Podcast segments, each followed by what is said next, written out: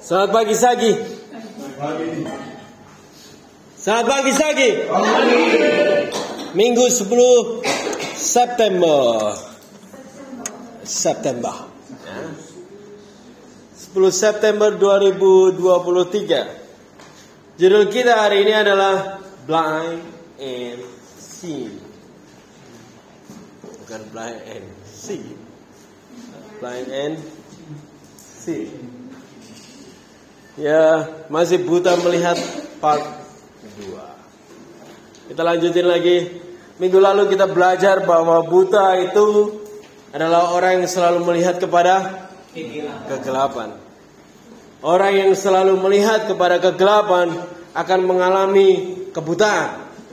Tidak akan mampu melihat arah yang benar, rencana yang benar, atau juga kebenaran itu sendiri. Dan saya juga menyinggung minggu lalu bahwa menyembuhkan orang yang buta adalah salah satu mujizat yang sering tercatat pada perjalanan Yesus di dunia ini. Kita akan lihat sedikit dulu kenapa hal itu terjadi. Saya langsung ajak Bapak Ibu Saudara ke Yesaya 35 yang sudah dapat katakan blind and sin. Yang sudah dapat? Ya, itu merah. Keras-keras dong. Ayat yang keempat dan kelima. Yesaya 35 ayat 4 sampai 5. Ya. Ya, good job, Jen. Katakanlah kepada orang-orang yang tawar hati, kuatkanlah hati, ya. Janganlah takut, lihatlah Tuhanmu akan datang dengan pembalasan dan dengan ganjaran. Ia sendiri datang menyelamatkan kamu. Siapa yang datang? Tuhan, Tuhan sendiri. Pada waktu itu, pada waktu dia datang, ditulis di sini, mata orang-orang buta akan dicelikan dan telinga orang-orang tuli akan dibukakan. Lihat bahwa ada karya penyelamatan. Dikatakan di sini Tuhan sendiri akan datang menyelamatkan kamu. Dia sedang berbicara kepada umat Tuhan, kepada Israel sendiri. Dan waktu itu terjadi, orang buta akan dicelikan. Dan orang tuli akan mendengar. Mujizat buta melihat adalah mujizat yang penting, Bapak Ibu Saudara. Karena itu adalah tanda bahwa penyelamatan Tuhan terjadi bagi bangsa Israel. Jadi sebagai orang Yahudi yang baik, kebanyakan dari mereka, mereka semua mengingat dan mendengar bahkan nubuatan-nubuatan Yesaya dan mereka pelajari dari Beth Sefer sampai Beth Mitras di atasnya di seluruh sekolahan mereka pada waktu itu. Jadi mereka semua mengingat nubuatan-nubuatan Yesaya ini, termasuk yang kita barusan baca hari ini. Sehingga mereka menanti-nantikan kedatangan penyelamat dengan tanda-tanda ini. Gitu. Jadi kalau ada penyelamat datang, wah mata akan melihat, telinga akan mendengar. Dan mereka juga selalu membuka perhatian kepada tanda-tanda ini karena mereka tahu tentang hal ini. Bagi Tuhan sendiri, ini adalah tanda yang pasti dia akan lakukan kalau dia datang untuk menyelamatin umatnya. Buta dapat melihat adalah tanda. Katakan tanda. Tanda. Tanda bahwa penyelamat itu hadir di tengah-tengah mereka. Bagi umat Tuhan, buta menjadi melihat adalah tanda bahwa Tuhan ada bersama mereka. Bagi umat Tuhan, buta melihat adalah tanda bahwa Tuhan, si penyelamat itu yang sudah dijanjikan itu ada dan melakukan penyelamatan itu. Buta melihat ini adalah apa tadi? Buta melihat ini adalah apa? Tanda. Tanda bahwa Tuhan di tengah-tengah mereka. Bahwa si penyelamat itu, juru selamat itu datang. Gereja Tuhan yang memiliki hadirat Tuhan seharusnya mengalami tanda ini. Mengalami pemulihan mata. Jemaat Tuhan di dalamnya harusnya mengalami tanda-tanda ini. Karena di mana Tuhan hadir sebagai penyelamat, di situlah mata akan mengalami pemulihan. Siapa pun bisa mengeklaim bahwa hadirat Tuhan ada di tengah-tengah mereka. Tapi kalau gereja itu tidak mengalami tanda-tanda ini, klaim mereka harus dipertanyakan. Sekali lagi, buta dapat melihat adalah tanda. Tanda bahwa Tuhan penyelamat itu ada di tengah-tengah mereka. Lanjut lagi ke Yesaya di pasal yang lain, pasal 29 ayat 17 sampai 19.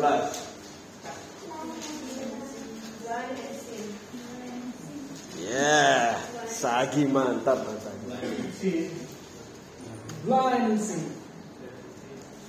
Bukankah hanya sedikit waktu lagi ayat 17 sampai 19 ya. Libanon akan berubah menjadi kebun-kebun anggur, kebun-kebun buah-buahan. Dan kebun buah-buahan itu akan dianggap hutan pada waktu itu orang-orang tuli akan mendengar perkataan-perkataan sebuah kitab dan lepas dari kekelaman dan kegelapan mata orang-orang buta akan melihat. Orang-orang yang sengsara akan bertambah sukaria di dalam Tuhan dan orang-orang miskin di antara manusia akan bersorak-sorai dalam yang maha kudus Tuhan Israel. Apa yang sedang terjadi saat pemulihan mata terjadi?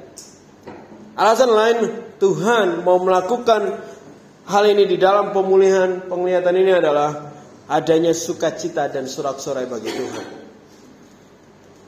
Ada catatan sedikit yang membantu kita menyadari sesuatu sebelum saya semakin dalam, sebelum kita semakin dalam di pelajaran hari ini. Serapanya banyak yang ingat kalau apa yang Tuhan kerjakan di dalam komunitas ini beberapa minggu lalu. Tuhan sedang ngajarin kita tentang mendengar. Ya. Dan kalau Bapak Ibu Saudara sadari, di setiap janji pemulihan mata Tuhan, setiap janji pemulihan orang buta melihat, selalu juga berbicara tentang pemulihan pendengaran. Tadinya saya berencana untuk gali lagi tentang tuli mendengar, tapi saya baru sadar bahwa udah barusan kita selesai dari hal itu. Tuhan sudah mengatakan yang menyatakan yang melalui beberapa pengajaran terakhir kita sebelum yang melihat ini. Kita sudah belajar beberapa minggu bahkan tentang mendengar. Dan saat ini Tuhan sedang menambahkan lagi hal yang menjadi tanda bahwa penyelamatan dia atau dia penyelamat itu sedang bersama kita. Yaitu mata yang melihat. Kedua hal ini, tuli mendengar dan buta melihat adalah tanda kuasa Tuhan di tengah-tengah umatnya. Atau tanda kalau Tuhan ada bersama umatnya. Atau tanda kalau Tuhan yang dijanjikan sebagai juru selamat itu datang dan tinggal bersama umat. Dan kejadian ini, pemulihan ini, pemulihan telinga, pemulihan mata ini yang akan mendatangkan ayat ini dikatakan bersorak-sorak mendatangkan sukacita di dalam Tuhan itu sendiri. Sadari bahwa Tuhan mau kemuliaannya diserukan oleh umatnya, tetapi ujian yang keluar dari hasil mengalami kuasanya. Masalah yang sering terjadi adalah orang Kristen mau bersorak, mau memuji Tuhan untuk alasan pribadi. Pujilah Tuhan supaya engkau diberkati.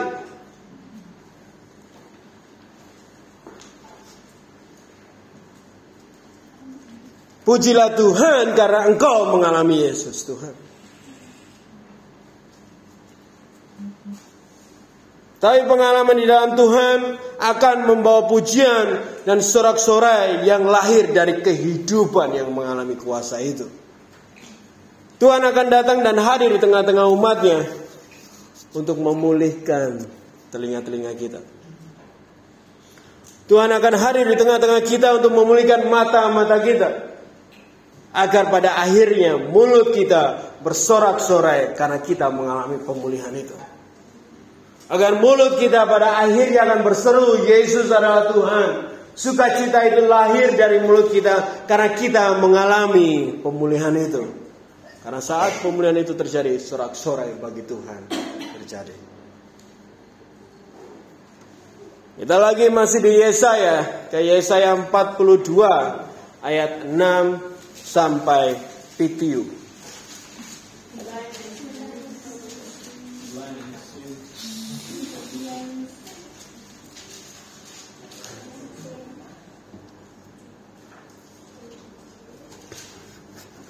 Ayat 6 sampai 7, aku ini Tuhan. Di Alkitab saya dicatat pakai kapital besar, Tuhan. Yahweh. Aku adalah aku. Yahweh.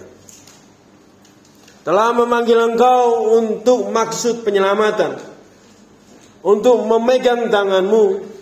Aku telah membentuk engkau dan memberi engkau menjadi perjanjian bagi umat manusia menjadi terang untuk bangsa-bangsa, untuk membuka mata yang buta, untuk mengeluarkan orang hukuman dari tempat tahanan, dan mengeluarkan orang-orang yang duduk di dalam gelap di dari rumah penjara. Dalam perenungan saya tentang hal ini, saya mengucap syukur sekali sama Tuhan Kenapa? Karena Tuhan sedang bekerja di dalam komunitas ini. Dalam komunitas ini seturut bahkan dengan apa yang Tuhan janjikan kepada umat Israel di beberapa ayat yang sedang kita baca ini. Pertama, Tuhan sedang bekerja memulihkan telinga-telinga kita di ruangan ini. Dan sekarang Tuhan sedang membawa kita untuk kita menyadari bahwa Tuhan juga mau memulihkan mata mata kita. Mata setiap kita di ruangan ini. Coba lihat matanya samping kanan kiri. Mata itu yang Tuhan mau pulihkan. Matamu dan mata saudaramu di kanan kirimu. Dan pertanyaannya kenapa Tuhan melakukan ini untuk kita? Nah untuk Israel juga. Ayat ini dikatakan Ya Tuhan memulihkan kita Ya Tuhan memulihkan Israel Tetapi Tidak pernah Rencana pemulihan itu hanya berhenti untuk Israel Dan juga rencana pemulihan yang Tuhan sedang, sedang kerjakan di dalam komunitas ini tidak pernah berhenti hanya untuk komunitas ini aja. Katakan di ayat ini untuk menjadi terang bagi bangsa-bangsa yang tidak bisa melihat kebenaran itu. Katakan di ayat 7 ini untuk membuka mata yang buta. Itulah kenapa Tuhan membuka matamu.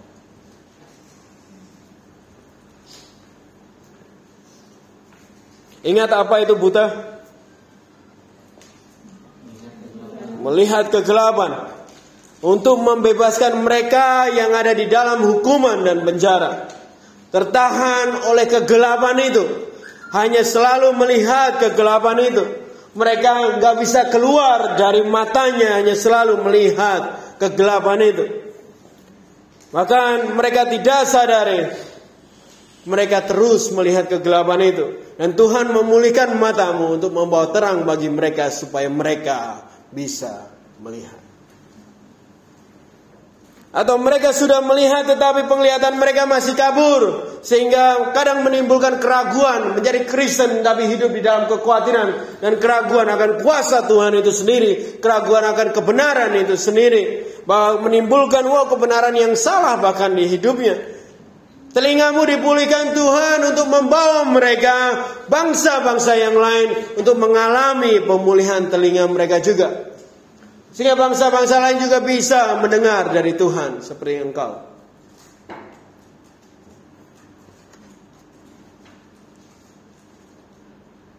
Sadar seberapa sering orang meragukan kalau kita mendengar dari Tuhan? Itu hanyalah tanda seberapa banyak orang tuli di hadapan Tuhan.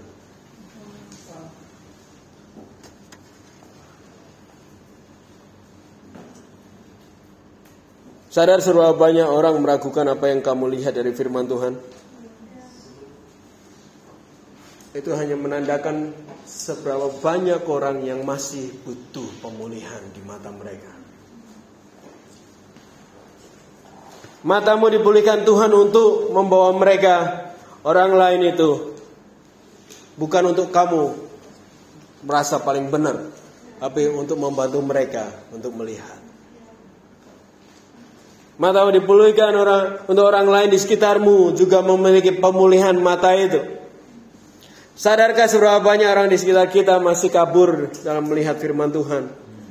Penglihatan mereka akan firman Tuhan bercampur aduk dengan opini, dengan pengetahuan dunia ini, dengan perasaan mereka, dengan analogi dunia ini, dengan apa pun kamu sebutnya. Sebanyak itulah pekerjaan yang menanti kita. Sagi. Sebesar itulah alasan mengapa Tuhan bekerja keras untuk memulihkan matamu hari ini. Untuk memulihkan pendengaranmu saat ini. Kamu dipulihkan untuk memulihkan bangsa-bangsa. Kamu dipulihkan untuk tanda bahwa penyelamat itu ada dan sudah hidup dan tetap akan hidup di dunia ini. Untuk pemulihan itu terjadi. Kamu dipulihkan. Untuk orang-orang itu dipulihkan. Ada sesuatu yang lain yang saya mau tambahkan tentang mata melihat ini. Tentang kebutaan ini. Mau ditambahin? Mau.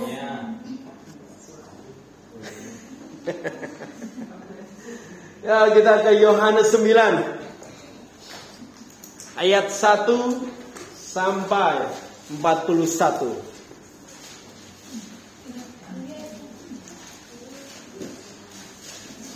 Yohanes 9 ayat 1 sampai 41.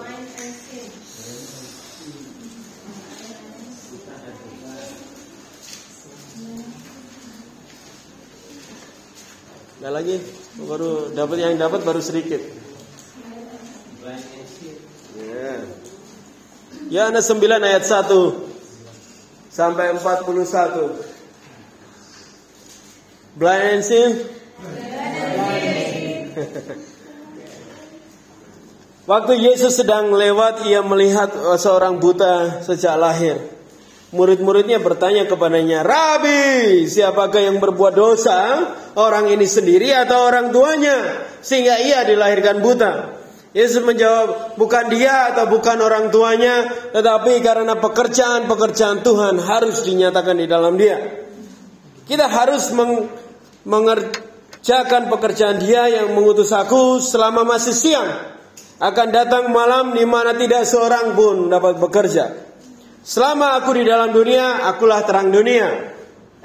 Setelah ia mengatakan semua itu, ia meludah ke tanah, cuy,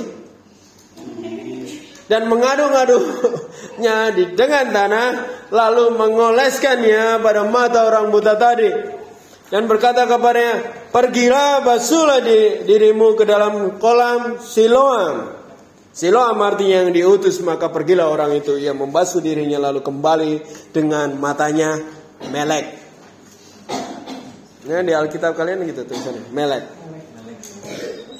tetapi tetangga-tetangganya dan mereka Wah, lihat tetangga-tetangganya yang dahulu mengenal sebagai pengemis berkata, "Bukankah dia ini Yang tadinya ngemis.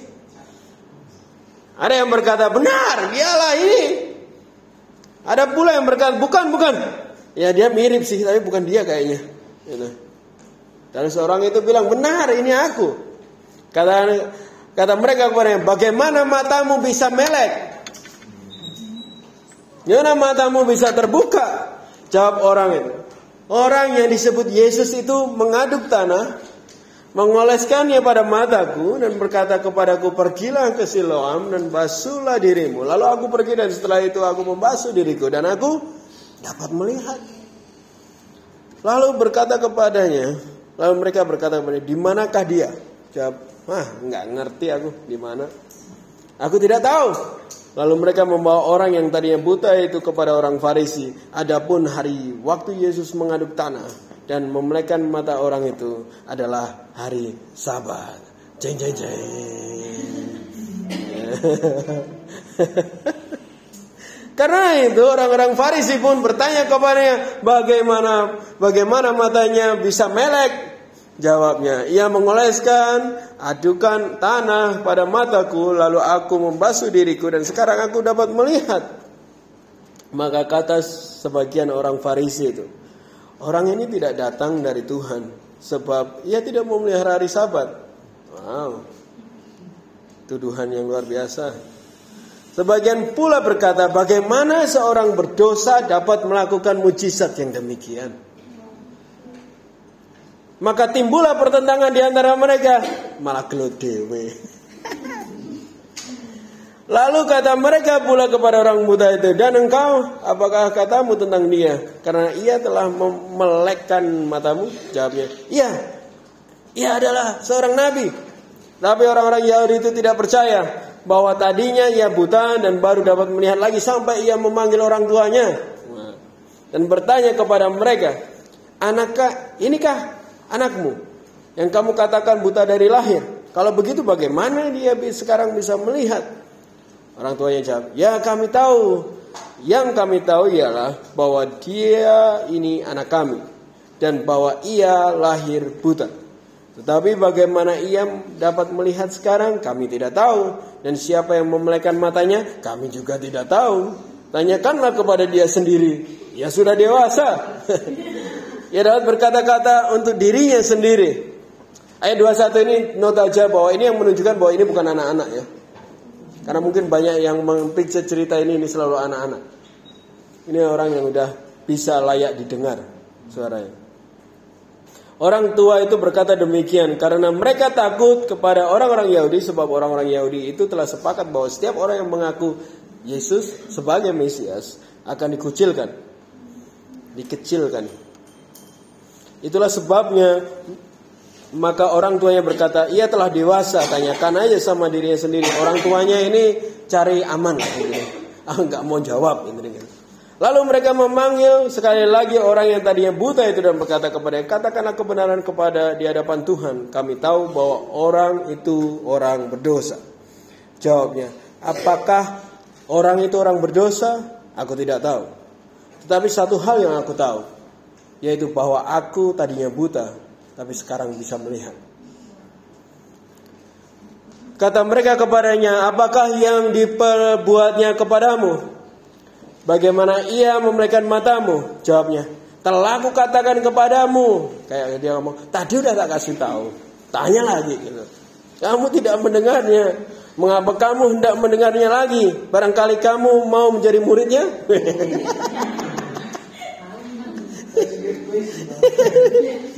ya kan? Sambil mengejek mereka berkata, benar-benar sambil mengejek Mereka berkata kepadanya, engkau murid orang itu tetapi kami murid-murid Musa. Kami tahu bahwa Tuhan telah berfirman kepada Musa tetapi tentang dia itu kami tidak tahu dari mana ia datang. Jawab orang itu kepadanya, aneh juga bahwa kamu tidak tahu dari mana ia datang. Sedangkan ia telah memelekan matamu kita tahu bahwa Tuhan tidak mendengar orang-orang berdosa, melainkan orang-orang yang saleh dan yang melakukan kehendaknya.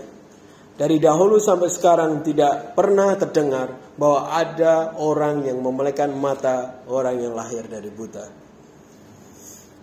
Eh, orang lahir dari buta. Orang buta dari lahir. Jikalau orang itu tidak datang dari Tuhan, ia tidak dapat berbuat apa-apa pasti.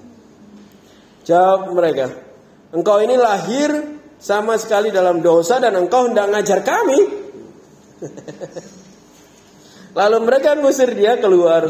Yesus mendengar kalau ia telah diusir keluar oleh mereka, kemudian ia bertemu dengan dia dan percaya berkata ke orang yang tadinya buta ini, "Percayakah engkau kepada anak manusia?"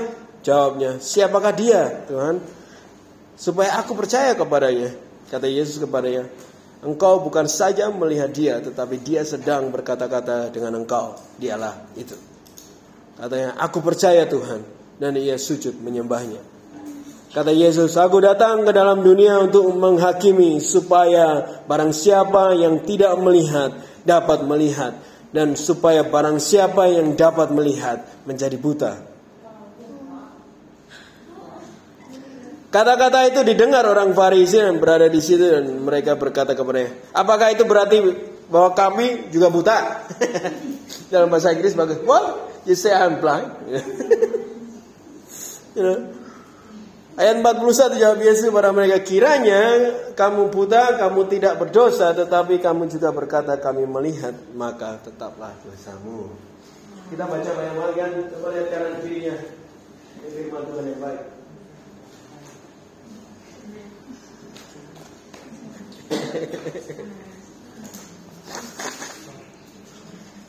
Dengan sengaja saya memilih untuk kita banyak membaca di keseluruhan cerita ini karena memang cerita ini tidak baik kalau hanya dilihat satu ayat aja.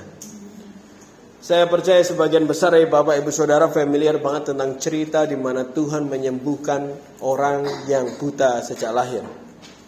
Tetapi tidak banyak yang familiar dengan apa yang terjadi setelah mujizat itu. Mbak, ayatnya lebih banyak tentang drama yang terjadi setelahnya sebenarnya. Ya. Mari kita bersama-sama lihat apa yang kita bisa pelajari dari apa yang barusan kita baca. Kita lihat di ayat 2 tadi bahwa mereka bertanya kepada Yesus, "Siapakah yang berbuat dosa? Orang ini sendiri atau orang tuanya?" Sehingga ia dilahirkan buta. Masih ingat minggu lalu kita belajar bahwa kegelapan adalah yang membuat orang buta? atau orang buta adalah mereka yang selalu melihat kepada kegelapan. Dosa, katakan dosa. Dosa. Sendiri adalah apa yang lahir dari kegelapan itu. Kehidupan yang ada di dalam kegelapan akan melahirkan dosa. Serta dosa dan kegelapan itu sendiri yang akan membuat orang buta.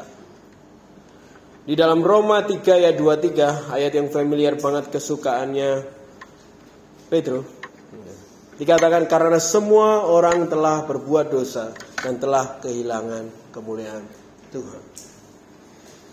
Semua orang telah kehilangan terang itu. Roma katakan. Kita semua lahir di dalam kegelapan. Kita semua lahir di dalam dosa itu. Karena kemuliaan Tuhan tidak bersama manusia semenjak si Hawe sama Edem itu. Sejak dosa ada di bumi ini. Firman Tuhan tadi malam. Tetapi Yesus juga katakan di cerita ini bahwa tidak ada tidak ada yang salah. Gimana ini? Tidak ada yang salah kebutaan itu terjadi sejak lahir. Hanya saja Tuhan mau menyatakan pekerjaan-pekerjaannya. Yang terjadi di sini adalah orang-orang ini mencoba untuk mencari apa? Siapa tadi yang nanya sama Yesus? Orang-orang sekitar ya. Mencari apa dan siapa yang patut disalahkan atas kebutaan ini. Tapi Yesus menegaskan ini bukan tentang siapa yang salah, ini tentang penyelamatan Tuhan yang akan dikerjakan. Kamu buta sejak lahir, kamu tidak bisa melihat Tuhan, Itu bukan salah siapa-siapa, hanya Tuhan mau bekerja di dalam kamu saat ini. Maksudnya seperti ini. Kalau kamu buta, kalau kamu lahir buta, kamu lahir tidak bisa lihat Tuhan, nggak bisa lahir kebenaran, lihat kebenaran.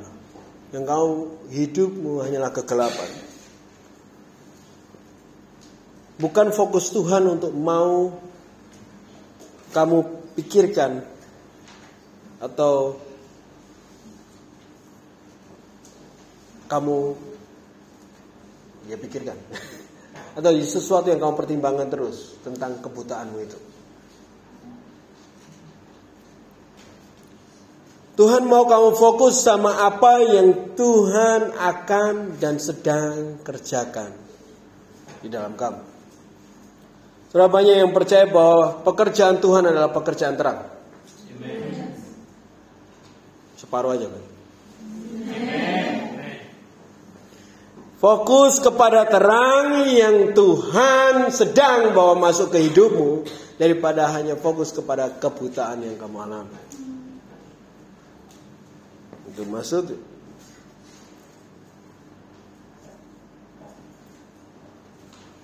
Karena memang ada pekerjaan Tuhan yang akan dan sedang dia kerjakan.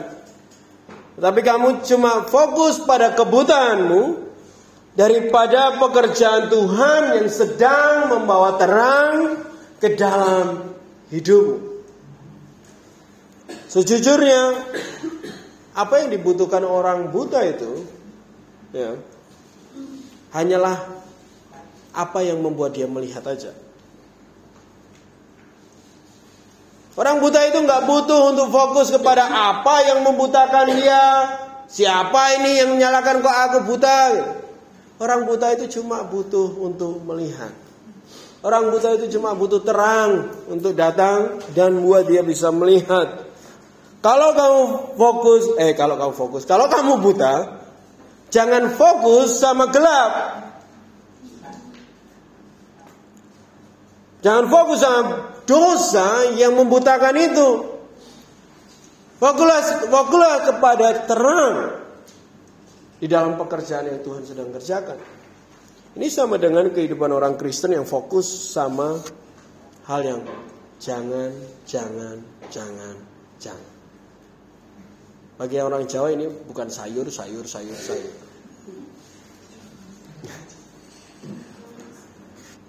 Karena jangan itu di bahasa Jawa artinya sayur.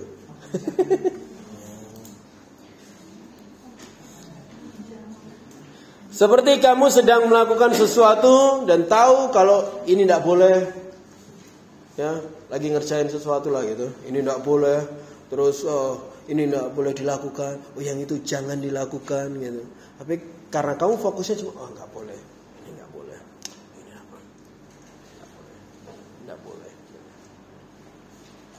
Tapi nggak pernah fokus sama apa yang harus dilakukan. Orang itu nggak akan ngelakuin apa-apa.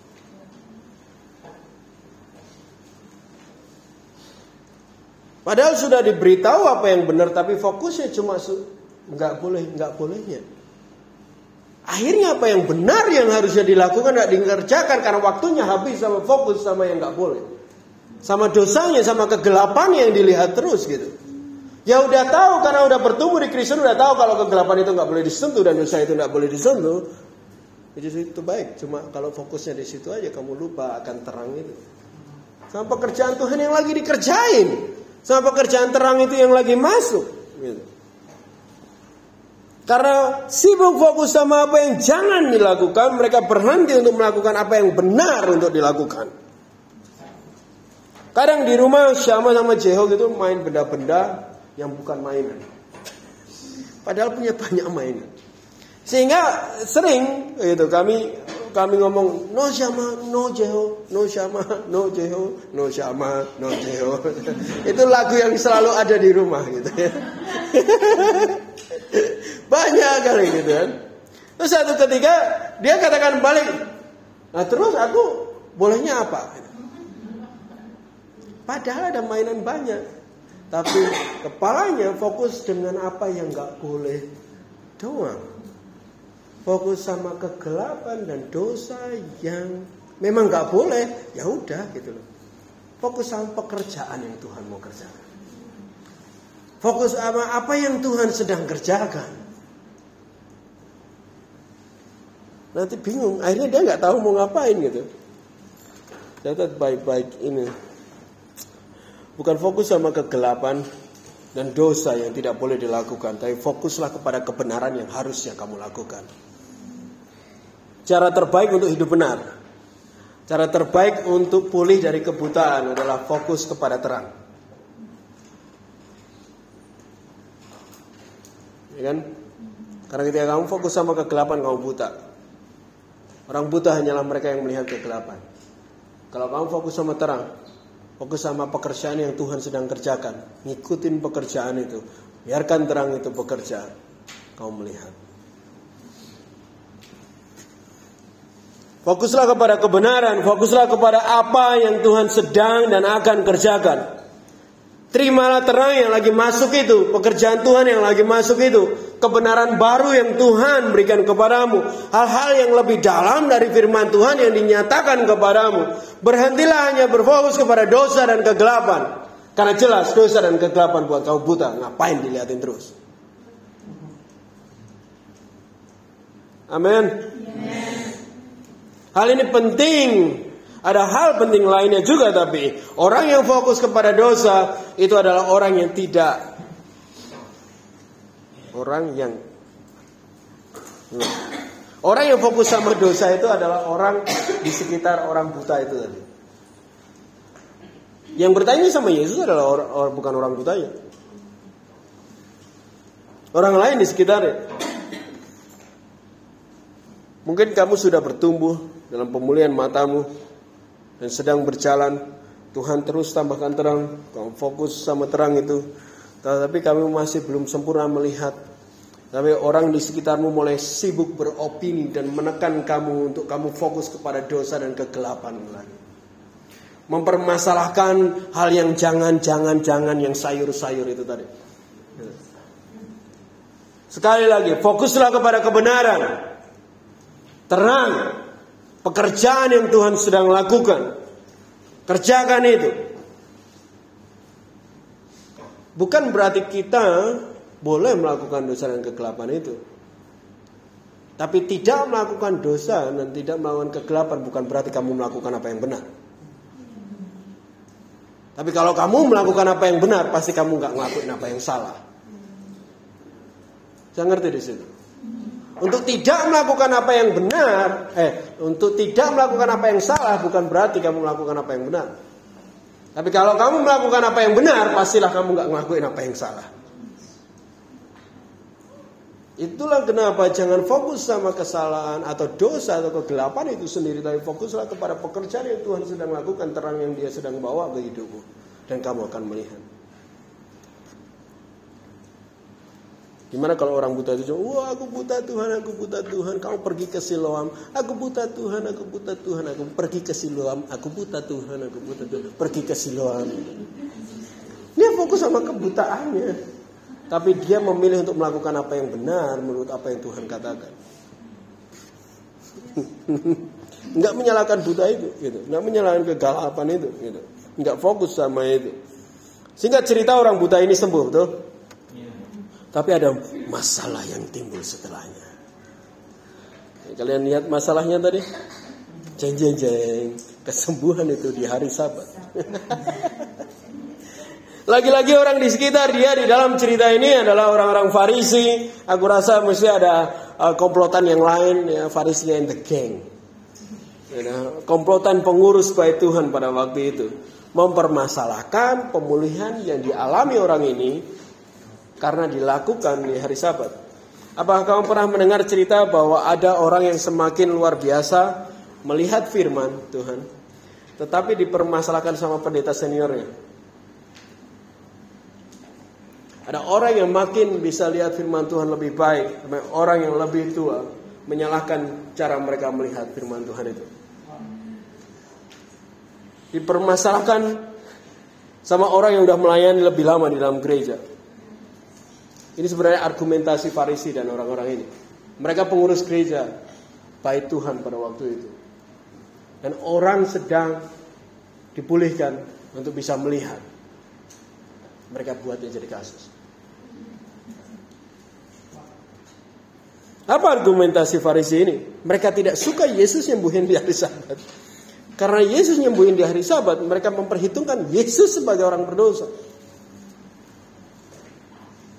Ada cerita lucu, saya ngurus uh, surat nikahnya Uli sama Brandon di Dukcapil. Ini loketnya itu loket yang ada kacanya gitu ya. Jadi uh, terus kita ketemu, tahu kan loketnya kayak gitu ada lubangnya dikit gitu kan. Ya, nggak ngomong-ngomong kayak gini apa gitu kan. terus dia tanya aku ngomong uh, minta apa gimana ngurus uh, pencatatan sipil pernikahan untuk yang uh, campuran gitu kan Terus ditanya, oh nikahnya di gereja mana? Gini gini gini. Apa? Terus bapak siapa? Saya kan tanganku gini terus kan di atas meja. Gitu. Aku bilang, dia lihat selama per, perkataan yang lain dia selalu lihatnya ke saya. Begitu aku bilang, saya pendetanya. Oh pendetanya, matanya langsung ketap. oh pendetanya gitu. Tapi matanya gak tato gitu. Oh pendetanya nggak lagi ke mata saya. Oh bapak siapanya? Oh pendetanya.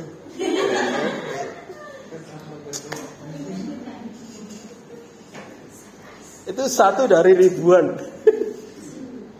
cerita yang lain. Tapi ini menarik Bapak Ibu Saudara. Bagaimana bahkan Yesus pun hanya karena apa yang dilakukan hari itu dipikir, diperhitungkan jadi orang berdosa. Tetapi di antara mereka pun juga bingung dewe gitu. Loh, katanya orang berdosa, tapi kok dia bisa ada kuasa yang bekerja di dalam dia. Katanya tato berdosa. Saya kok bisa jadi pendeta ya gitu, saya gitu. Itu perguncingan sendiri di dalam mereka. Saya pun heran juga. Kata orang tato berdosa, tapi tangan Tuhan tidak pernah lepas dari hidup saya. You know? Dan masih banyak hal lain lagi. Tapi di antara mereka sendiri bingung, loh kok kuasa ini kalau ini orang berdosa kok Tuhan bekerja melalui orang ini. Tapi kok ada mujizat yang bahkan mujizat itu adalah salah satu tanda penyelamat datang. Yang Yesaya katakan. Itu bukan mujizat sembarangan. Itu mujizat yang mereka pikirkan, mereka mimpikan, mereka nanti-nantikan. Ini orang berdosa tapi kok bisa terjadi gitu. Mereka mencoba menyalahkan siapa pun yang mereka bisa salahkan pokoknya. Karena yang penting ada salah. Ya, kalau kalau nilai 100 itu tidak baik. Harus ada salahnya paling nggak satu. Mentalitas guru tahun 90-an. mereka mencoba mencari celah untuk nyalain Yesus atau menyalahkan orang buta yang sembuh ini. Jikalaupun dia mengaku kalau Yesus adalah Mesias. Jadi Entah nyalain Yesus, entah nyalain orang tuanya kalau dia ngaku Yesus Mesias, entah nyalain orang ini kalau orang ini ngaku Yesus adalah Mesias, pokoknya cari apa pun yang bisa disalahin gitu. Karena yang pasti mereka nggak mau salah. Ingat apa dibalik dari apa yang Yesus katakan tadi? Ada pekerjaan Tuhan yang mampu dikerjakan, yang mau dikerjakan di balik kebutaan yang sedang terjadi. Dan yang kita lihat sekarang adalah orang Farisi hanya berfokus kepada kegelapan. Fokus kepada kesalahan. Mencari semua kesalahan yang dapat mereka jadikan alasan untuk melawan Yesus. Karena mereka pikir apa yang Yesus lakukan adalah dosa. Saya katakan karena mereka pikir mereka lupa, mereka gagal melihat apa yang sedang Tuhan kerjakan. Karena mereka fokus sama kesalahannya, karena dosanya, maka kegelapannya, mereka gagal melihat apa yang Tuhan sedang kerjakan di orang itu.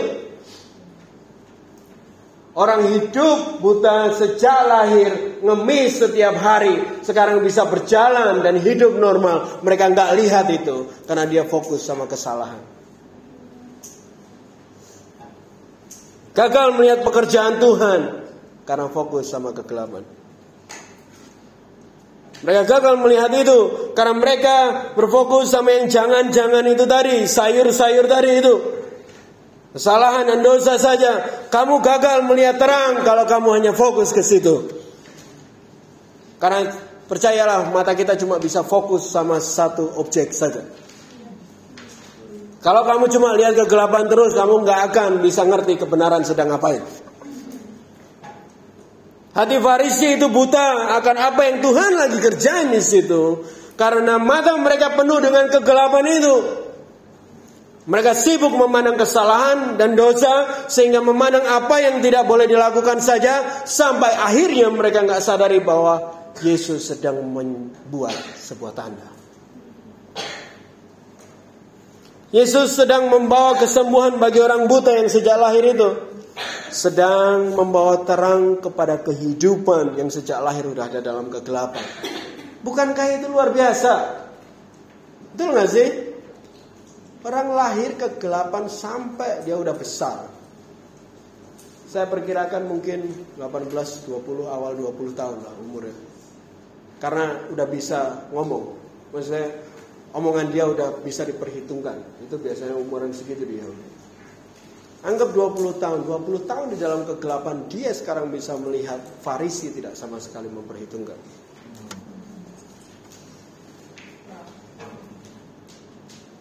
Kegelapan itu sudah dilenyapkan dari hidup orang ini, tapi orang Farisi pemimpin dipahit Tuhan. Hanya fokus pada kegelapan dan kesalahannya. Ini bisa jadi peringatan bagi kita semua. Bapak Ibu Saudara, bagi pemimpin gereja, bagi pendeta, bagi pelayan Tuhan siapa pun yang akan atau sudah di dalam pelayanan, Kamu sudah belajar dan bertumbuh tentang apa yang benar dan yang tidak benar. Bukan berarti membuat kamu berhenti untuk bertumbuh, untuk mengalami pekerjaan Tuhan. Kita belum selesai. Tuhan belum selesai. Pekerjaannya masih mau terus dikerjakan. Kita semua akan terus bertumbuh. Dan fokuslah kepada pekerjaan itu. Bukan kegelapan saja. Karena Tuhan tidak pernah berhenti bekerja. Walaupun kamu gak sadari. Tuhan tidak pernah berhenti kerja walaupun kamu khawatir. Tuhan gak pernah berhenti kerja walaupun kamu gak percaya. Di ayat 34 lihat ya. Kita baca lagi deh supaya nggak lupa. Orang Farisi ini bilang, engkau ini lahir sama sekali di dalam dosa, mosok mau ngajar kami kan gitu. Masa kamu mau mengajar kami lalu diusirlah dia keluar. Keluar dari mana ini? Baik Tuhan itu. Mereka bertanya kepada orang yang buta tadi dan dia jawab. Tetapi respon Farisi ini menunjukkan sesuatu. Menunjukkan apa? Nunjukin keangkuhan pemimpin agama waktu itu. Ya memang orang itu tadinya buta. Tetapi yang sedang di yang sedang di hadapan Farisi pada saat itu dia udah bisa melihat loh. Ya memang tadinya orang itu melihat kegelapan doang. Tapi yang lagi di depan Farisi pada waktu itu udah melihat terang. Tapi Farisi saking angkuhnya dia nggak mau melihat hal itu. Yang dia perhitungkan dosa sejak lahirnya.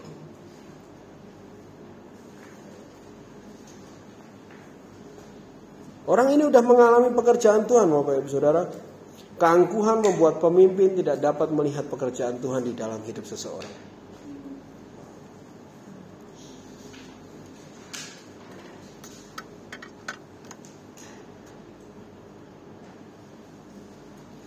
Dan saya sendiri nggak mau jadi kayak gitu.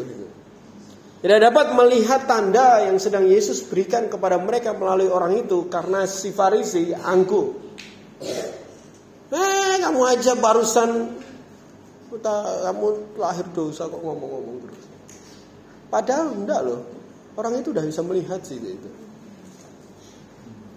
Dia sudah pulih.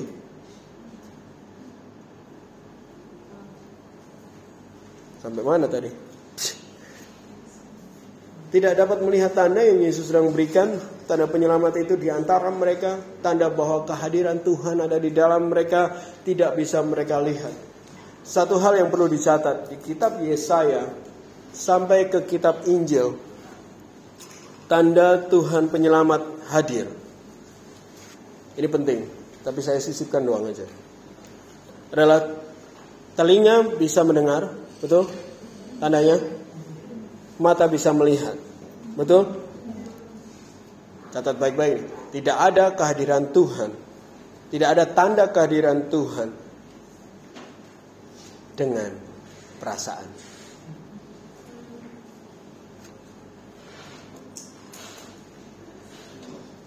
Tidak ada tanda kehadiran Tuhan dengan perasaan. Karena waktu Tuhan hadir, mata melihat, telinga mendengar. Cuma itu nggak diterusin hati merasakan atau mata melihat telinga mendengar merinding bahkan tidak tertulis bahwa mata melihat telinga mendengar dan nangis jadi semua tangisan tidak semua karena kehadiran Tuhan Ini firman Tuhan, aku cuma mau percaya itu aja. Karena saya pernah ada di pusaran itu. Saya pernah di pusaran di mana bahkan saya coba menciptakan segala sesuatu untuk me mempengaruhi perasaan orang di dalam ibadah. Karena ternyata itu bukanlah kehadiran Tuhan. Bahkan faktanya kita rasain atau tidak Tuhan tetap bekerja. Ya kan? Kita rasain atau tidak Tuhan hidup. Kita rasain atau tidak Tuhan setia. Jadi perasaan kita tidak bisa sama sekali mengukur bahwa Tuhan hadir atau sedang bekerja atau enggak. Tapi masalahnya gereja sudah berhenti dari mendengar. Gereja Tuhan sudah berhenti dari memandang kebenaran dengan mata kebenaran itu.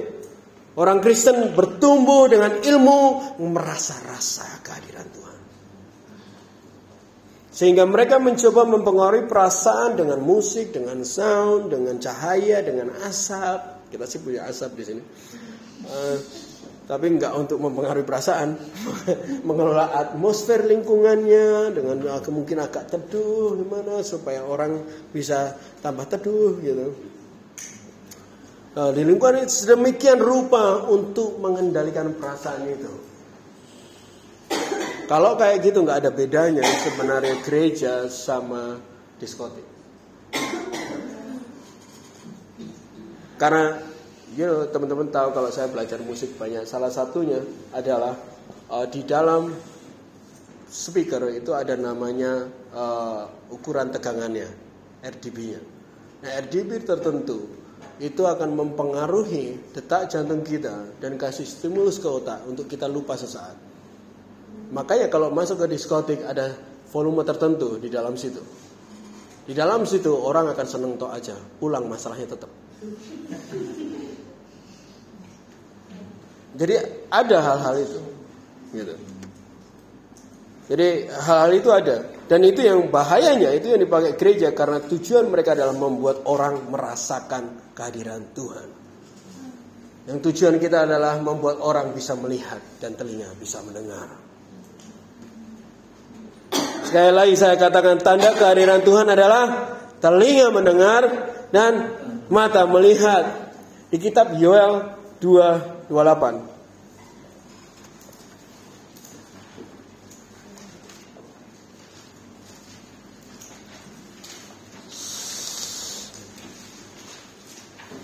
Semua masih melek?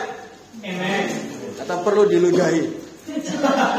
Kayak di cerita tadi supaya terbuka gitu wah ngantuk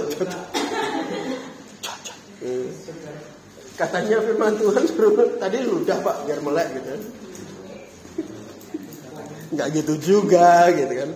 Ya, Yoel 2 ayat 28 dikatakan aku akan mencurahkan rohku. Udah dapat semua? Aku akan mencurahkan rohku ke atas semua manusia. Ini bicara tentang apa? Kehadiran Tuhan di antara manusia. Ya, Tuhan mau taruh rohnya. Apa yang terjadi waktu rohnya ada sama manusia? Maka anak-anakmu laki-laki dan perempuan akan bernubuat. Ini tentang apa? Mendengar. Orang-orang tua akan mendapatkan mimpi. Ini tentang apa? Ya, bahkan mimpi juga bicara tentang mendengar juga karena di dalam mimpi kadang kamu dengar sesuatu juga. Atau dengar tentang kamu ngorok ya nggak tahu juga sih. Dikatakan di sini teruna-terumamu akan mendapat penglihatan-penglihatan.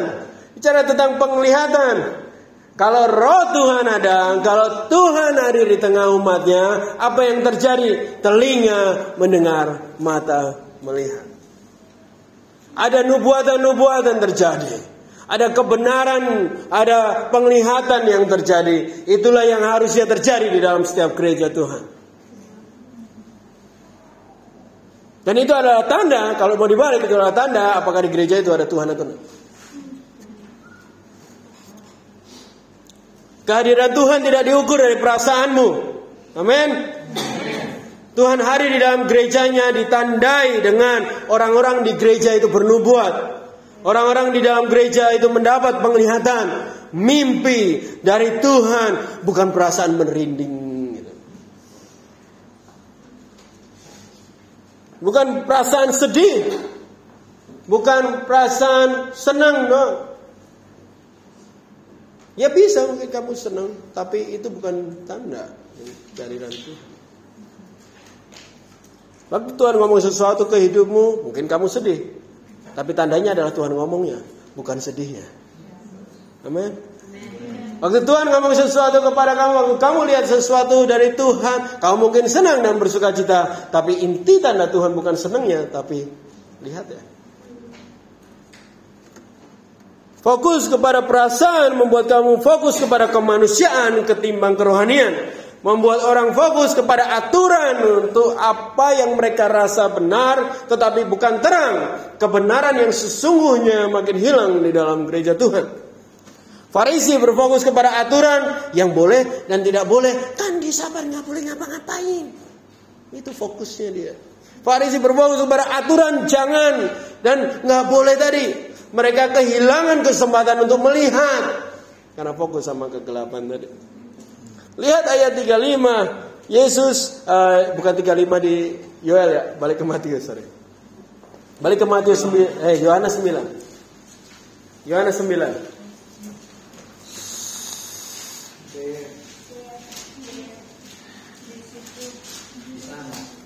Blind and see. Lihat ayat 35. Yesus mendengar bahwa ia telah diusir keluar oleh mereka. Kemudian ia bertemu dan dia berkata, "Percayakah engkau kepada anak manusia?"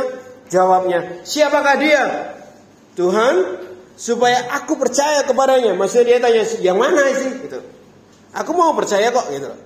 Dan ayat berikutnya dikatakan kata Yesus kepada yang engkau bukan saja melihat dia tetapi dia sedang ngobrol sama kamu.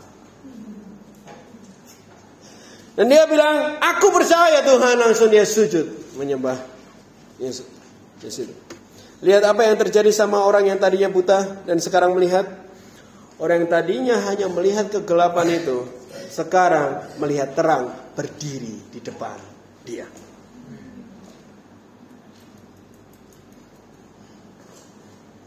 Orang yang tadinya hanya melihat kegelapan itu tidak hanya bisa melihat tapi terang itu ada di depan dia. Itu beda.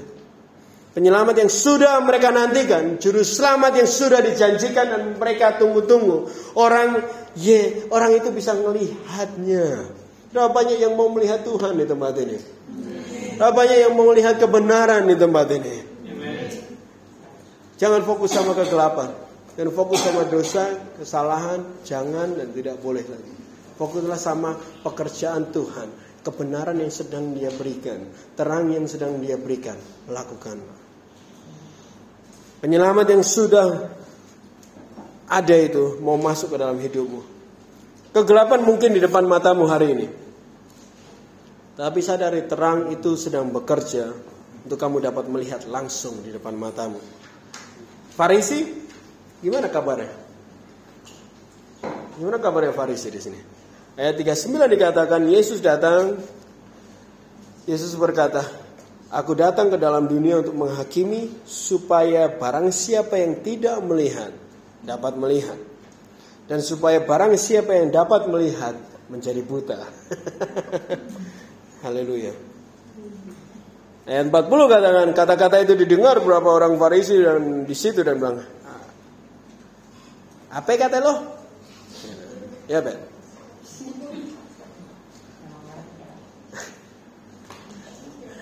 Aku buta. Ini adalah pertanyaan yang keras, eh, pernyataan yang keras sekali sebenarnya dari Yesus. Yesus datang untuk orang yang tidak bisa melihat bisa melihat, orang yang melihat bisa buta.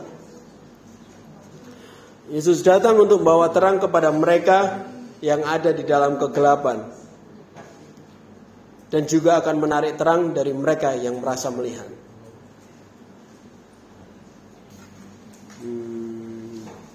Tuhan tidak akan memberikan terang kepada mereka yang merasa melihat. Ini yang terjadi sama si Farisi. Di ayat 41 dia katakan, kalau kamu buta, kamu tidak berdosa. Tapi kalau kamu merasa melihat, dosamu tetap aja.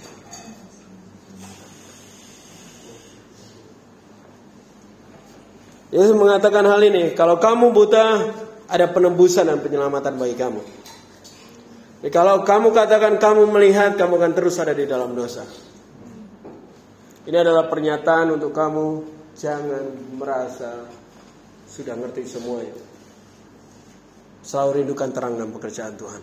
Fokus saja ngerjain apa yang benar. Farisi gagal untuk melihat juru selamat itu hadir di tengah mereka. Karena fokus sama yang jangan-jangan aja. Karena mereka merasa sudah melihat sudah tahu mana yang sebenarnya nggak boleh dilakukan. Kalau aku di situ mungkin kamu, ya kamu tahu apa yang nggak boleh dilakukan, tapi kamu nggak tahu kan apa yang harusnya kamu lakukan. Kita bilang itu. Padahal yang mereka lihat bukanlah kebenaran yang sesungguhnya. Serah banyak yang bisa dapat sesuatu hari ini. Gak kerasa udah satu jam, saya lihat perut-perut sudah keroncongan. Poin saya hari ini adalah kebutaan, kegelapan, dosa bukan fokus Tuhan. Fokus Tuhan adalah ngerjakan sesuatu di dalam kamu. Untuk kamu melihat. Tuhan nggak peduli kebutaannya karena apa. Itu maksudnya. Aku mau kerja aja untuk hidupmu supaya kamu bisa lihat. Gak ada perlu lagi yang disalahkan.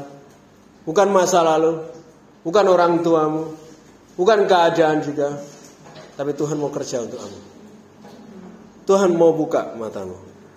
Pekerjaan-pekerjaan Tuhan akan memberikan tanda bahwa dialah Tuhan yang benar. Dan memberi tanda bahwa dialah Tuhan yang dijanjikan. Bahwa dialah Tuhan penyelamat itu. Jangan pernah memilih untuk menjadi farisi. Yaitu adalah melihat, merasa melihat tetapi sebenarnya tidak. Keangkuhan membukakan mata, membutakan matamu akan kebenaran yang sesungguhnya. Karena sebenarnya tidak ada satupun sampai hari ini siapa pun bisa bilang aku udah melihat semuanya. Nggak ada.